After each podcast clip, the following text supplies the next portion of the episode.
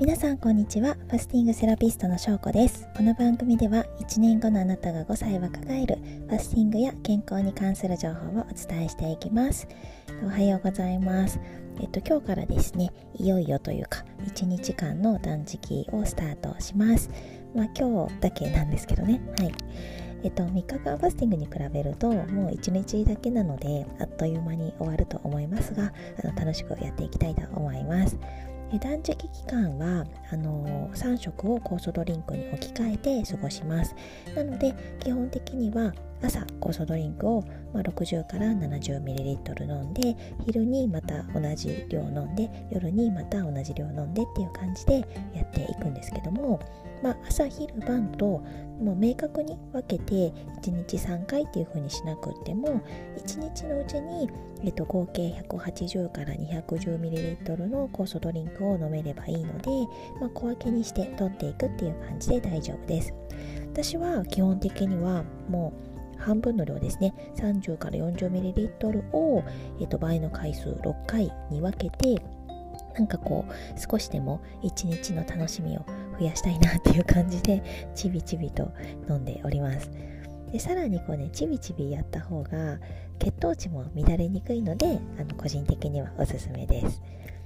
あとはですね、えっ、と、まあ、足りない時は足しても大丈夫なので、なんか1日に7回、8回飲む時もあります。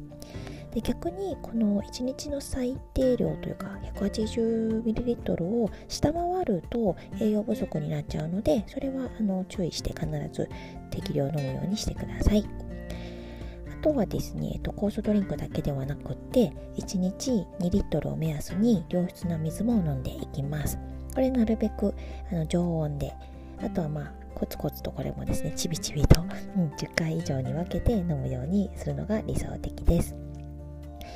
あとはですね口寂しくなったらあのまずはお水を飲んでで、えっと、お塩を舐めてでまた水を飲んでっていう感じで紛らせていきます。そんなにあの酵素ドリンク飲んでれば空腹感感じることはないとは思うんですけどもあのもし感じたらそんな感じで対処してで、えっと、水塩水でダメだったらまた酵素ドリンクちょっと足して飲んでみるといいかと思います。でこれ口寂しくなった時と同様にあのだるくなったりとかなんか不調を感じたりとかした時も同じような感じで対処してみると結構収まることが多いのであの試してみてください。はいそんな感じで今日一日やっていきたいと思います。ではですね、えっと、今日の小話的なところで言うとあのファスティングで栄養不足にならない理由についてお話ししたいなと思います。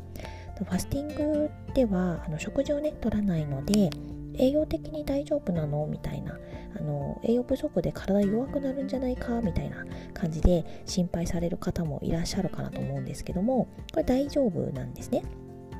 となんでかっていうと、えっと、特にその私が推奨している酵素ドリンクを使ったファスティングであれば、えっと、酵素ドリンクから必要なミネラルとかビタミンとか糖質とか取るので栄養不足にはならないんですね。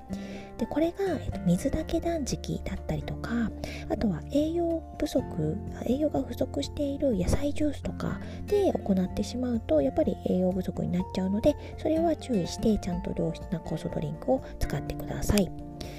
あとは、えーと、食べないことでそのタンパク質不足になっちゃうことも心配される方が結構いらっしゃるんですけども、まあ、ファスティングによって人体が持つオートファジーの働きが活性化されてで細胞内に溜まった不要なタンパク質をリサイクルするのでそれも大丈夫です。はい、心配しないでください。